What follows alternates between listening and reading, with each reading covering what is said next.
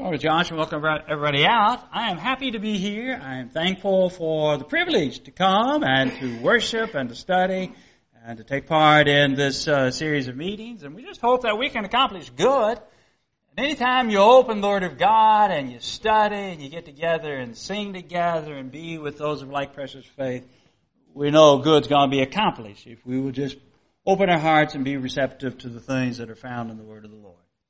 In the book of Ephesians chapter 6, in Ephesians chapter 6 and verse 10, Paul says, Finally, my brethren, be strong in the Lord and in the power of his might. And then we turn over here to the book of 1 Corinthians chapter 12, and Paul says there, beginning in verse 12, uh, For as the body is one and hath many members, and all the members of that one body being many are one body, so also is Christ. For by one Spirit are we all baptized into one body, whether we be Jews or Gentiles whether we be bond or free, and have been made to drink into the one body. For the body is not one member, but many. And so what we learn as we uh, entitle our lesson, Elements for a strong, strong church, God wants us to be strong. He wants the church to be strong, but the church is made up of individual members. And for the congregation to be strong, we have to look at things that will, make, that will make us strong, and therefore the congregation will be strong as a whole unit as we work together as a team. The church is, is uh, like the body. It's like a team. It's like a unit that works together, function, functions together. There are things that we do individually, and uh, and there are things that we do as a collective unit as we work together in the work of the Lord. And so we're going to look at some things that will help us as uh, kind of the overall theme, just sort of looking within, of things that we can apply to our hearts and lives, of, of try to make us uh, to be stronger, better people, and therefore make the congregation stronger and help the cause of Christ in general. So that's our study tonight, is elements for a strong church.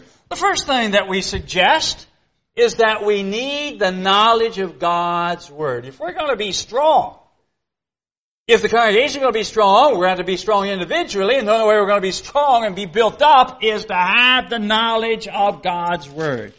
In the book of Acts chapter 20, when Paul was talking with the elders here of Ephesus, as he brings uh, his uh, teachings, his exhortations to a close here, he says there in verse 32, And now, brethren, I commend you to God, and to the word of his grace which is able to build you up and to give you an inheritance among, all that are sanctified. And so, what does he tell us there? He commends the elders to God and to what? To the word of his grace. So we have to be looking to the Lord. We have to be looking to the Lord's word. And he says that the word of his grace, that, uh, which is able to build us up if we want to be stronger, if we want to be a stronger people, and therefore the congregation to be stronger as an individual member, as a link in the chain of a, of a group of people, well, we need to be built up in the Word of God. In the book of 2 Timothy chapter 2 verse 15, probably one of the familiar verses, maybe you've committed to memory, in the King James Version it says, study to show yourself approved unto God.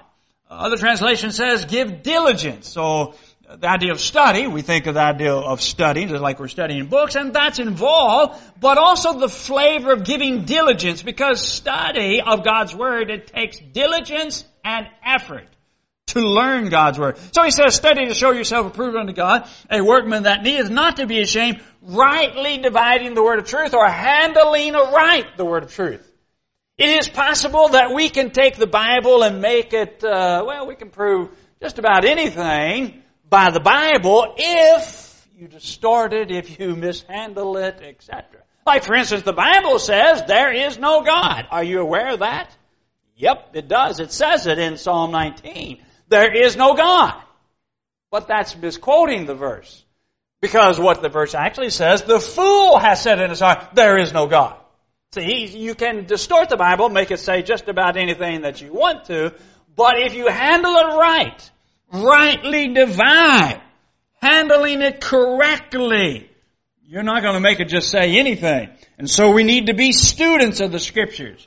When the Bible talks about the disciples of Christ, the word disciple means a student, a learner.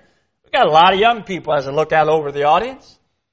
And no school yesterday and no school today, but uh, hopefully back Monday we'll be back in school. The kids will be back in school. But when you go to school, you are students. Whether you're in elementary school, whether you're in middle school or high school or in college, you're students and you have textbooks. And they expect you to bring your textbooks and they expect you to pay attention to the teacher and to apply yourself and to learn. It doesn't come automatically. It doesn't come easy. Sometimes it comes easier than others, and some subjects are easier than others. But you have to apply yourselves. And so it is that our textbook that we carry, whether you have the paper edition or whether you have one on your smartphone, I like it on the smartphone. That's probably one of the things I like about smartphone is that you got your Bible with you because you generally carry your smartphone all the time. And it's handy to have. And so, but the point is, you gotta study it.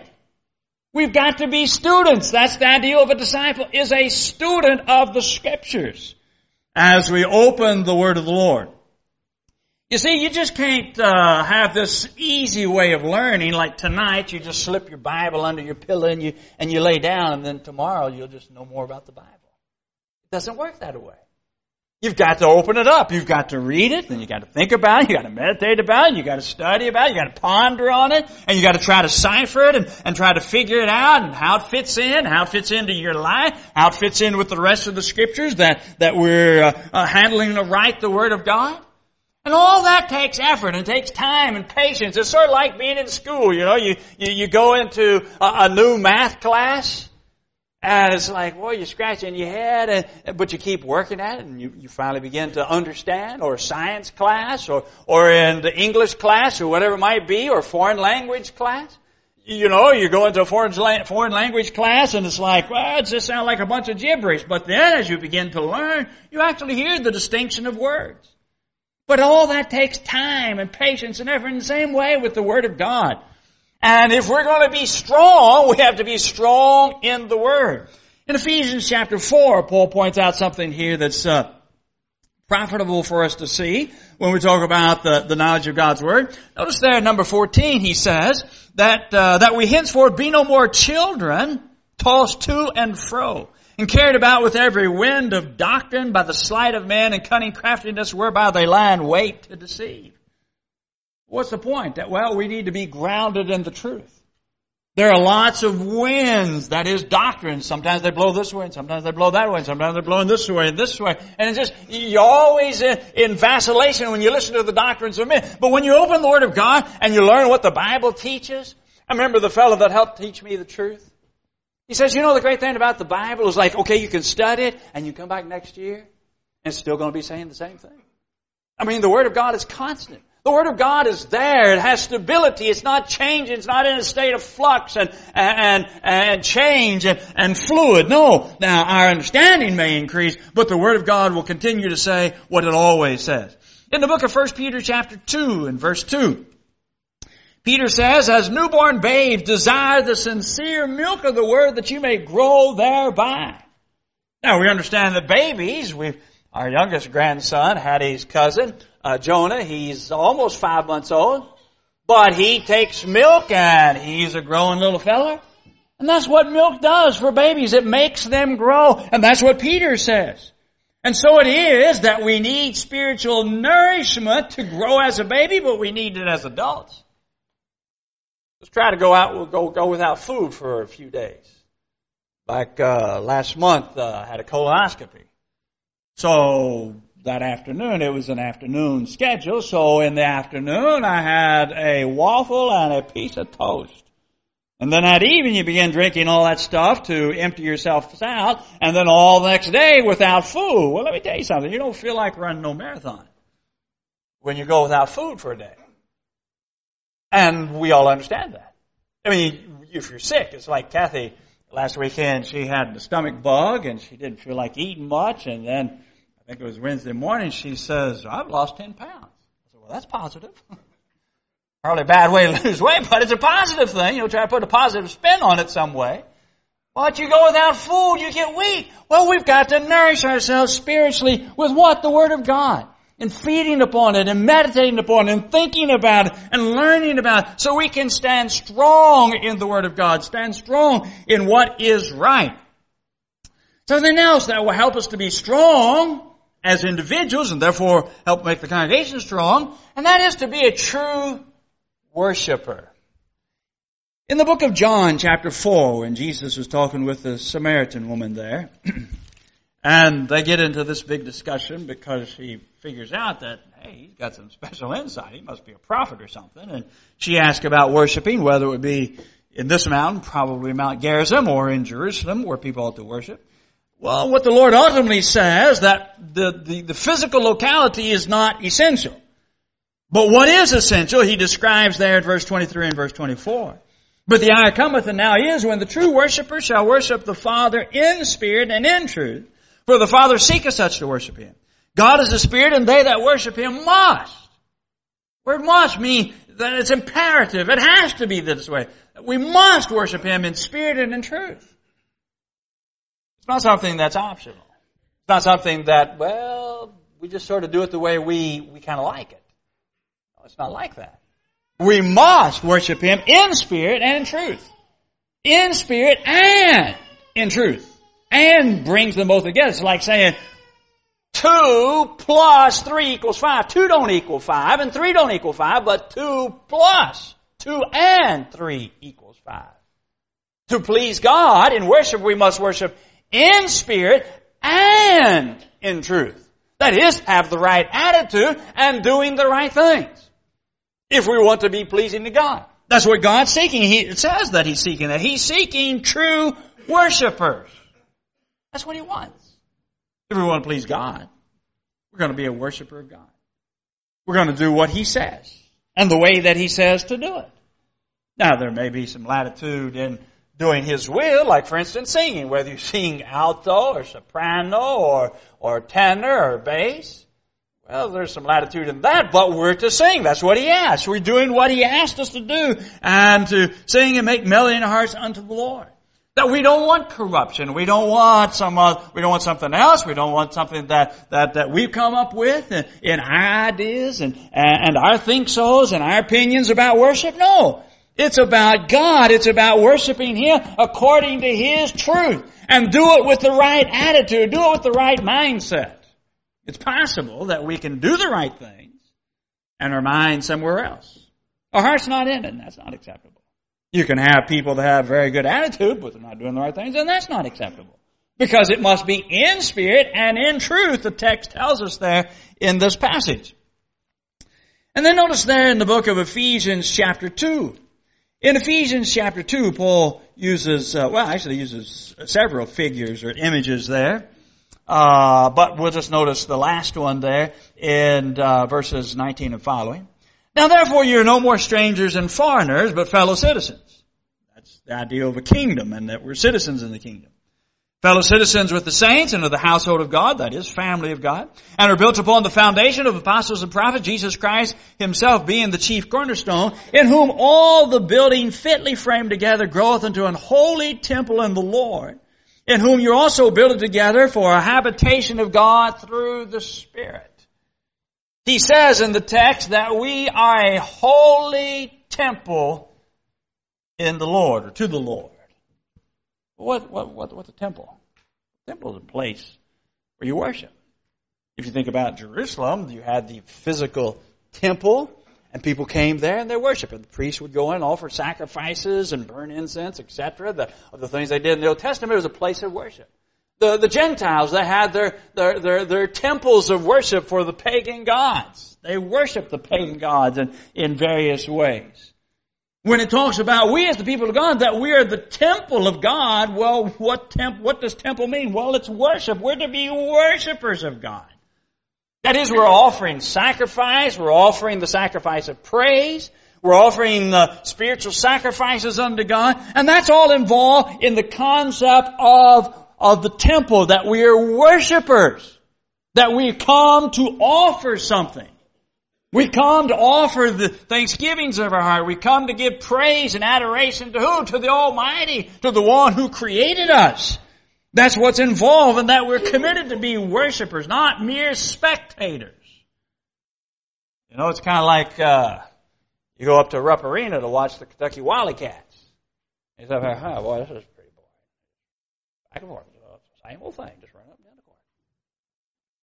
I mean, who, who does that? I mean, people that's not in it. I mean, if you're a real true blue Wildcat fan, I mean, you're into it, you know, and, and you're watching every play and, and every steal or every block or every dunk and you're, you're sitting on edge and you're, you wow, you're involved into it and you're cheering and you, you walk away and, and those close games, boy, you, you, bite your nails and, and they come out of victory and boy, you, just, you remember that and you just take it home with you. Well, wow, because you're involved in what's happening. Well, that's the way it ought to be about worship. Well, we're involved in the study, we're involved in these sing, in these songs, we're involved in the prayers that are being offered. And on Sunday, we partake of the Lord's Supper and we give, and all the things that we do in our worship, we're giving praise to God, we're speaking out one to another to encourage one another in the right things, to give praise to our Maker, the Creator of heaven and earth that created all of us. And we're trying to give Him honor and praise. And then look there in the book of 1 Corinthians chapter 11 there, numbers, uh, yeah, 1 Corinthians chapter 11, number 17, 18. Paul says, Now this I declare unto you, I praise you not, that you come together not for the better, but for the worse.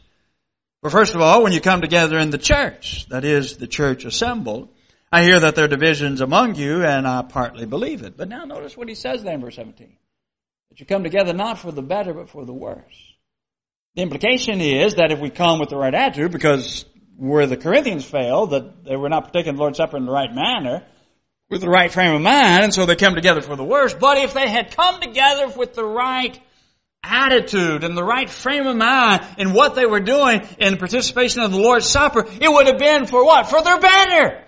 It would have made them better as they were giving praise and as they were giving honor to God. They would have been made the better. Every time we come, we ought to be made better. We ought to be made stronger. We ought to be encouraged. You know, sometimes, uh, you know, we're tired. Maybe we worked all day and we come dragging in on Wednesday night. And you know, we we feel like just maybe staying home, but well, you know, but I, I really need to be there, and so we come. And you know what I've invariably found out is like, well, it's, it's refreshing. It's like uplifting. It's sort of like just kind of a pick me up.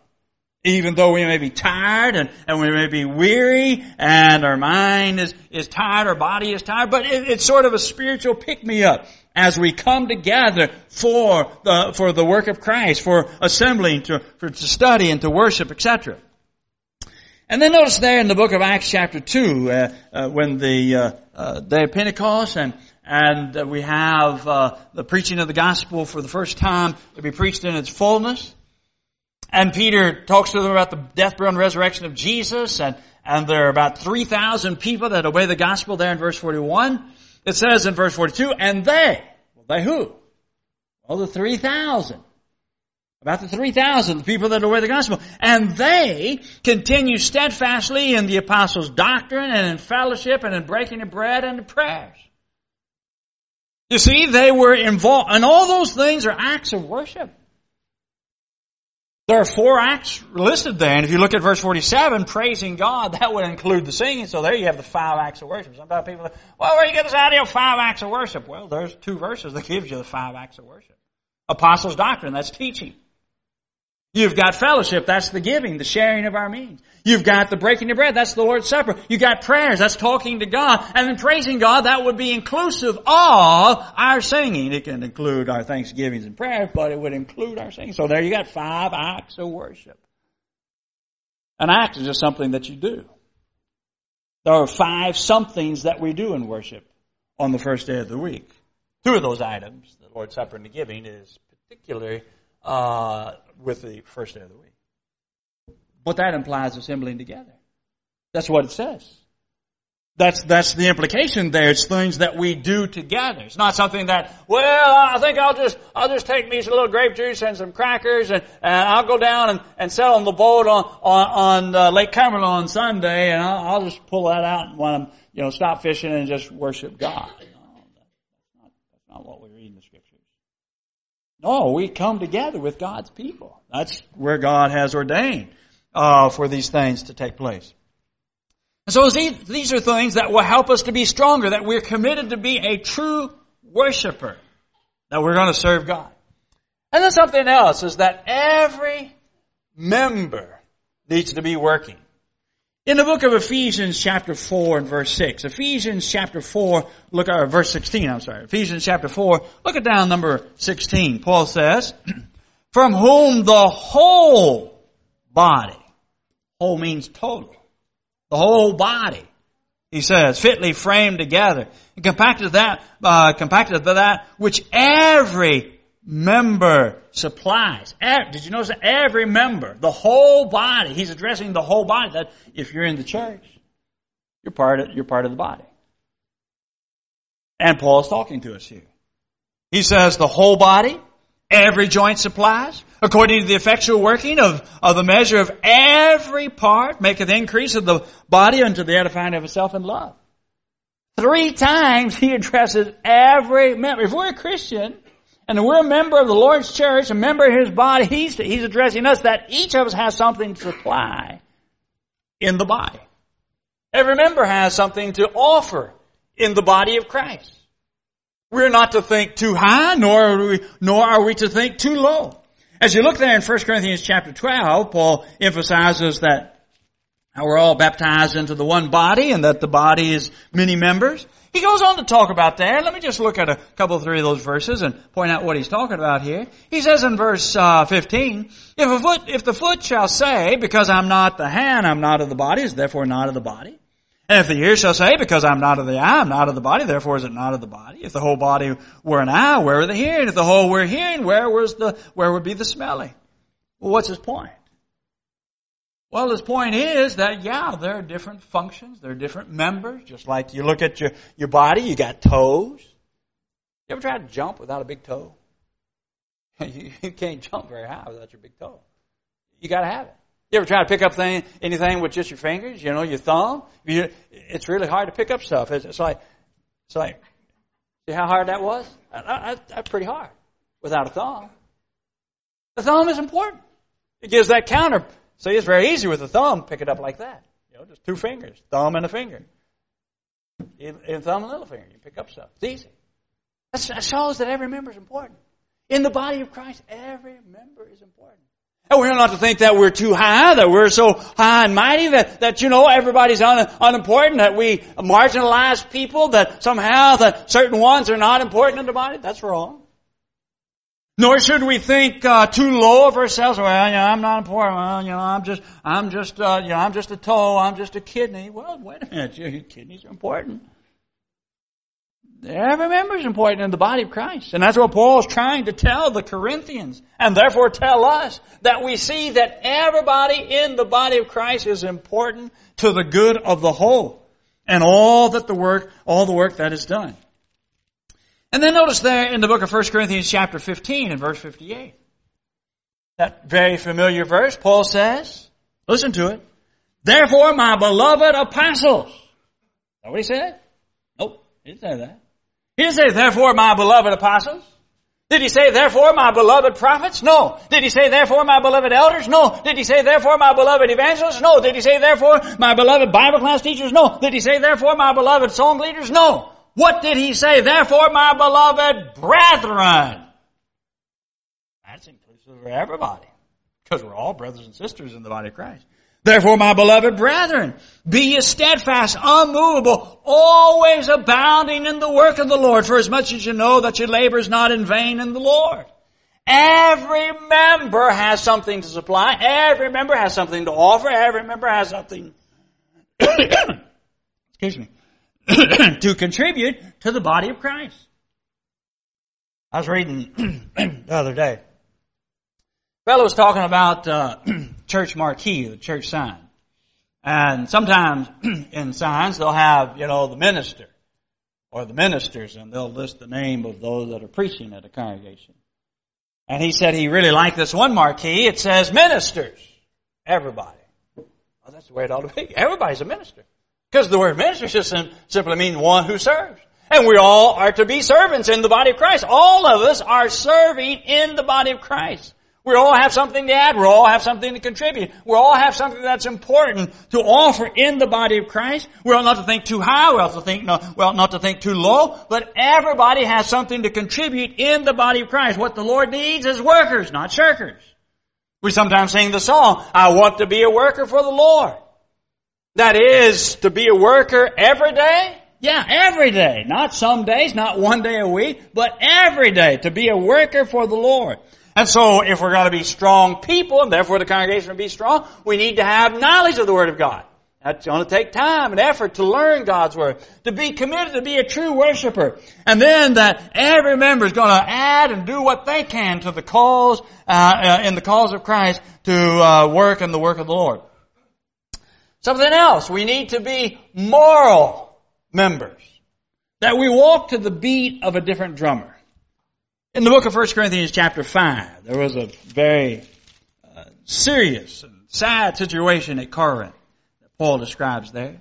He says in verse 1, It is reported commonly that there is fornication among you. and not just fornication in general, because Corinth was notorious for that. But he says, and such fornication is not so much named among the Gentiles that one should have his father's wife. That was an incestuous type of fornication.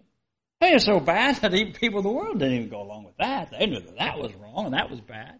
And there was some there at Corinth, there was one fellow in particular that was involved in that, that he was in a relationship with his stepmother.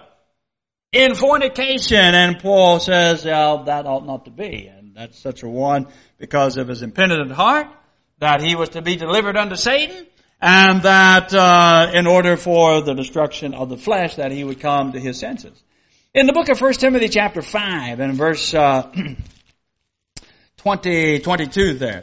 In 1 Timothy chapter 5, look down there in number 22, Paul says, Lay hands suddenly on no man, neither be partakers of other men's sins. Now listen to this exhortation, keep thyself pure.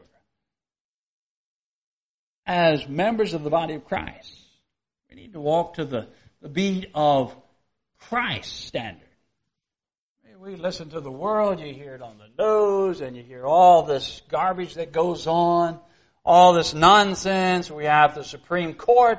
There were, uh, out of the nine justices, five decided that homosexuality is okay, and so people participate in that. Immorality, drinking, drugs, I mean, you name it, uh, all kinds of lying, cheating, uh, bad language, etc. No, well, Christians, we, we got to walk to the, to the to the beat of a different drummer. I mean, the, the, the drum of the world is, you know, do these, do these things. Oh, this is how to have fun. This is how to be cool. This is how to be a part of the in crowd, etc. Of all these ungodly, wretched things that people participate in, thinking, now this is the way to have fun. You ever watch commercials about beer and alcohol? What do you see? Do they show people that's been in a car accident because they've drunk driving? show people laid up in the hospital where they've been mangled. They show funeral homes and funeral processions where people were killed by somebody that was behind the wheel and intoxicated and, and they killed some innocent person. No, that's not the way it's advertised. There's some young people down on the beach and playing volleyball and having fun and drinking a few and, and all this and this is the way it's presented because this is the way that you have fun and it's really not. Because when people participate in that, at the end of the day, after the pleasure of sins is over, it leaves people dry. It leaves people, you know, uh, empty and shallow and hollow and then the guilt and all the other things that comes with, with doing things that are wrong. No, God's will is good. God's, will, God commands us for our good, the Bible talks about. When God commands, it's not that He was trying to be a mean. He said, ah, I think I'll just punish these people and make them go to church and not, let them have any fun in life. That's not the way God looks at things. But He warns us about things. It's for our good and for our benefit. When He says, wise a mocker and strong drink is, is, uh, is raging, whosoever is deceived thereby is not wise, he, he told us that for our good. I thought He was trying to be some ogre just to try to be mean to us. It is for our benefit. And so to walk by God's moral standards, to be moral members and stand up for, for morality and that which is right. Something else is that we need brotherly love, and that's abundantly taught in the New Testament. Emphasized at length in the New Testament. Notice there in John, the 13th chapter, in verses 34 and 35. in John chapter 13, number 34 and 35, Jesus says, A new commandment I give unto you, that you love one another as I have loved you, that you also love one another. By this, by what? By loving one another. Shall all men know that you're my disciples if you have love one to another? Brotherly love is an identifying mark of His people. That's what the text tells us there. Sometimes we look at uh, various identifying marks of the, of the church that you read, the New Testament church that you read about in the Bible. We talk about, you know, the scriptural worship. Well, those are identifying marks. You know, a scriptural name that we wear the name Christian. That would be a that would be an identifying mark of God's people. The plan of salvation that we follow, the steps to become a Christian, that, that we emphasize what the Bible teaches on that, that would be identifying mark. But the one that God specifies in this text is the one that we really need to be thinking about. Maybe, maybe, maybe we don't work on it hard enough. Maybe we don't take it serious enough. But Jesus specified. He says, by this, by what? By loving one another. By this shall all men know that you're my disciples, uh, if you have love one to another. I forget who it was. It was a Roman historian of the first century. As he sort of observed the Christians of the first century. And uh, he just uh, observed their manner of life, their demeanor, and how they treated one another, and how they were there for one another. But it impressed him. A secular writer. He says, Behold how these Christians love one another. That, that wouldn't have come by accident. It would have been people that generally do care one for another in the body of Christ that are there to help and assist and do all kinds of things in, in showing that goodwill one to another. In the book of Hebrews, chapter 13, verses 1 and 2, it says, Let brotherly love continue. Be not forgetful to entertain strangers, for thereby some have entertained angels unaware. Hospitality is an opportunity to express brotherly love and to exemplify brotherly love. You know, when somebody has you over, well, how do you feel? It's like, well, that's really nice. It promotes goodwill. It promotes brotherly love. It gives you an opportunity to get to know folks. And it's not just something that, well, you know, we got somebody visiting, we need to, you know, we need to show hospitality. It'd be something that we ought to do among ourselves all the time. In the book of 1 Thessalonians chapter 4, Paul talks about brotherly love. he says in verse 9, verse 10, but it's touching brotherly love. You need not that I write unto you, for you yourselves are taught of God to love one another. And indeed you do it toward all the brethren which are in Macedonia, but we beseech you, brethren, that you increase more and more. The great thing about brotherly love is that the human heart can always expand to love even more, include more, and grow. Your heart never gets so full of love, saying, well, you know, I just can't love anybody else. You know, years ago, back a hundred years ago, I mean, people had big families. I mean, big families like eight kids, nine kids, ten kids, twelve kids. You never heard any of the old timers saying, you know, when they had they had nine kids and number ten's come along. You never heard anybody say, well, Mom, that, that number ten, I don't think we could love number ten. We're just going to give that up for adoption. Nobody ever say that? Nobody ever said that. They just, they just love number ten, just like they did numbers one through nine. Why? The human heart just has that capacity to grow in love.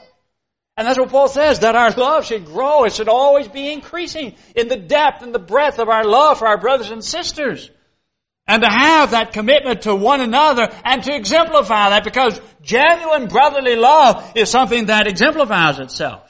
It manifests itself. You know, John says, uh, let me just look at this verse. There in 1 John chapter 3 and verse 18. John says, My little children, let us not love in word, neither in tongue, but in deed and in truth. Is he, is he saying that, well, we shouldn't tell our brothers and sisters that we love them? Well, no.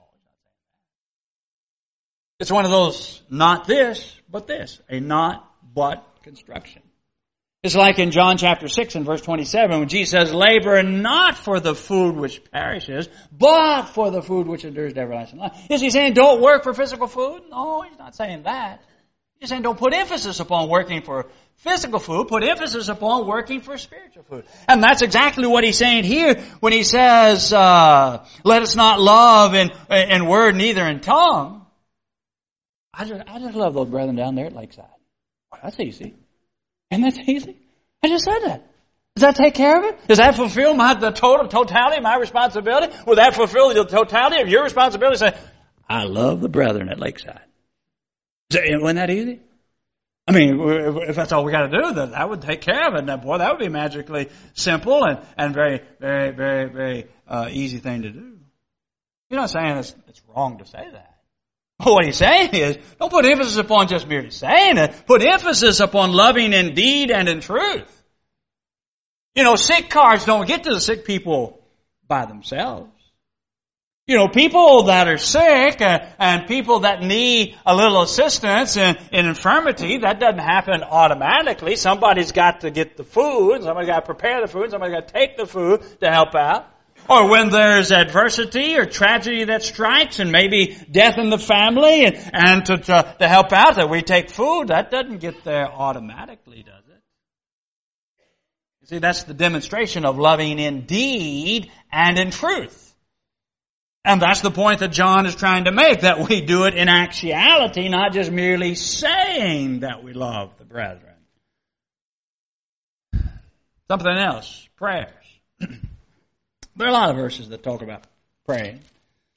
I like that verse over there in John, uh, James chapter 5, 16 and 17. when he says, confess your faults one to another and pray one for another that you may be healed. The effectual fervent prayer of a righteous man avails much.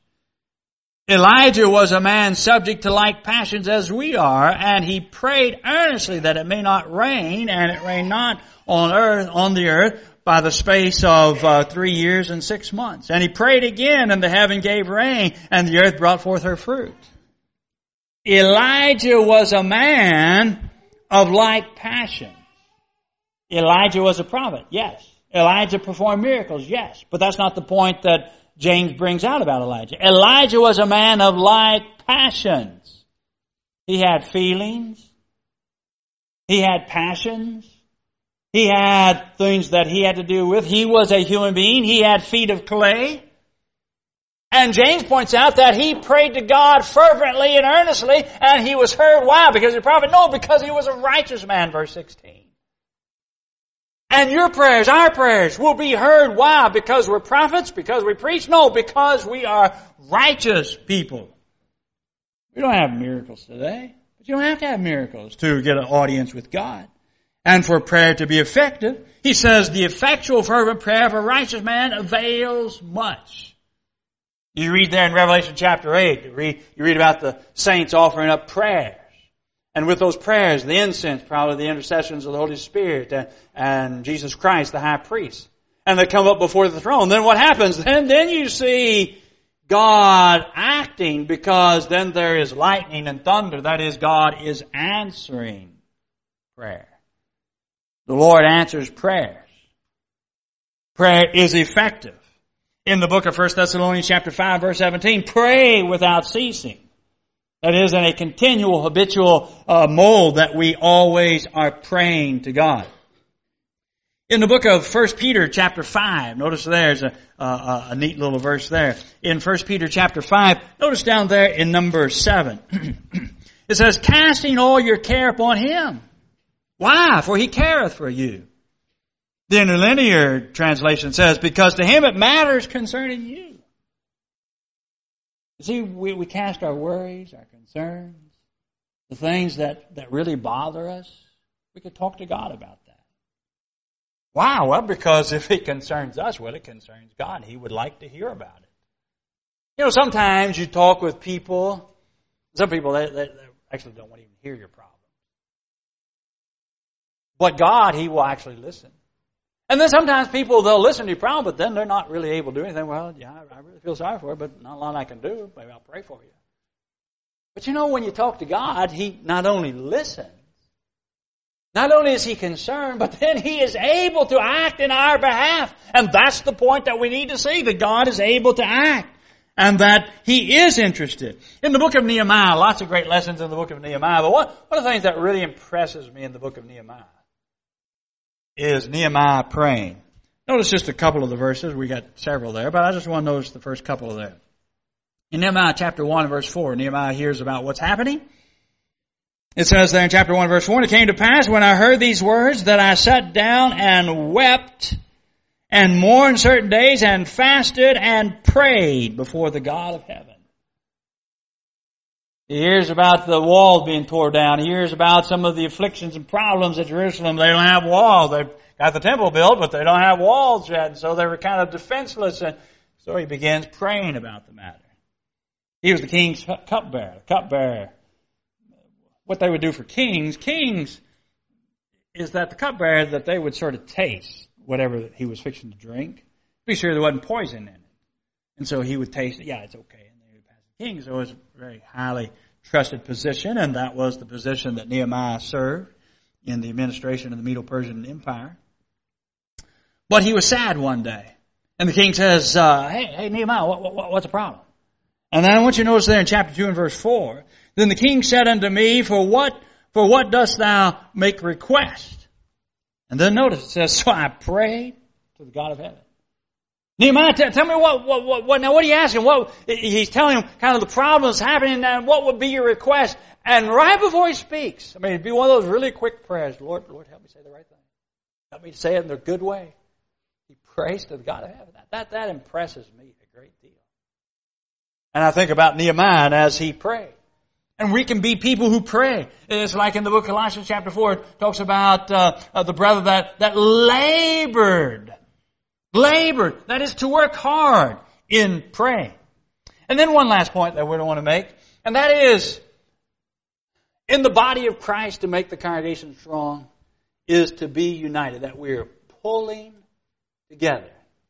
Trying to go in the same direction, pulling together in the cause of Christ. In the book of 1 Corinthians chapter 1, Paul talks about there in number 10. He says, Now I beseech you, brethren, by the name of our Lord Jesus Christ, that you all speak the same things, that there be no divisions among you. No schisms, the marginal says. No tears. It'd be like you, you get a new coat, you get a new dress, you get a new shirt, and you're walking along and you just, you brush up against the wall and there's a nail and it and it just rips. And you oh man, my new shirt. And we, we're just sick. Wow, well, because you get a big tear and it's like, well, that's right. I make it a work shirt. It's just right. Well, you could sew it up. Well, you could sew it up, but who wants to work, run around where, where, you know, shirt has got a big hole and it's all been sewed up? Might be alright for work, but you wouldn't want to go to school and places like that. And that's what he's saying there in that, in that phrase, that there be no divisions, there be no schisms among you, but that you be perfectly joined together in the same mind and the same judgment. And the way we do that is that we all rally around the cause of Christ, that the cause of Christ always, always comes first. Absolutely the cause of Christ comes first. And we're pulling together for the work of Christ. Notice there in Matthew chapter 12 and verse 25. Jesus says, every kingdom divided against itself is brought into desolation, and every city or house divided against itself cannot stand. Like when I was growing up, I didn't, I didn't go to church. I went a couple of times. Once in the sixth grade with a friend, and once in high school to a Christmas play, and that was it before, uh, till I got to high school and before I ever started attending regularly. And when I read that, I thought, well, I thought Abraham Lincoln come up with that. Abraham Lincoln borrowed it from Jesus. Every kingdom divided against itself cannot stand. The point is, well, we work together, not be pulling apart, that we work together. It's like a little graphic I seen in a bulletin, one time. There was like a little wagon. And you had one fellow, he's got a rope and he's pulling this way, and another fellow, he's got a rope and he's pulling that way, and they're just sort of kind of locked, and they sort of look at one another. And they kind of get their heads together, and they both get on the same side and start pulling the wagon, and the wagon said the gospel. We're working together.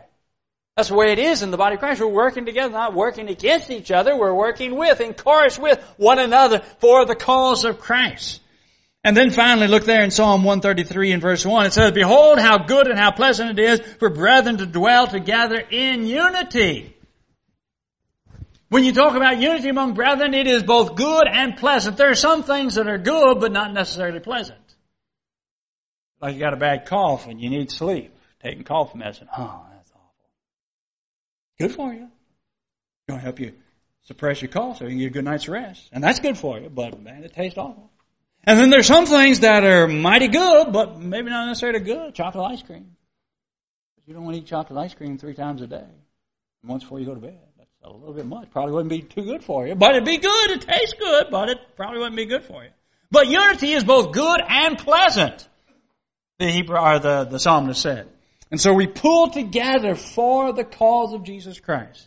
These are the kinds of things that will help us to be strong people so the congregation can be strong and that we can be strong in the work of the Lord in this congregation or wherever we be as we serve the Lord as we go through life. We extend the invitation. How do you become a member of the body of Christ? Well, we're not going to tell you, well, I think this or I think that. We're going to tell you what the Bible says. And what the Bible says, there are five steps to become a child of God that, that we hear this message that, that Jesus is the Savior and that, that we can come to Him and that we can be forgiven of all our sins. And then we've got to believe that message with all our heart. And then we've got to repent. And that's going to be the tough one. Why? Because repentance means a change of heart, a change of mind. People don't like to change, but that's what God requires of us. Then we've got to confess Jesus Lord and be baptized. And then when we come out of that watery grave, then we, of course, to be faithful unto death, Revelation 2 and verse 10. And then if we do err as a child of God, will we come back through repentance and prayer, the second law part. We're going to sing this song to encourage you. If there's one here, even tonight, that you need to be a part of the body of Christ, why? Because we need to be a part of Christ's church. We need to be a member of Christ's body. We need to be a disciple of Jesus Christ so we can be saved and get on the road that leads to heaven. If we can help you in any way, you come and let us know while together as we stand and as we sing.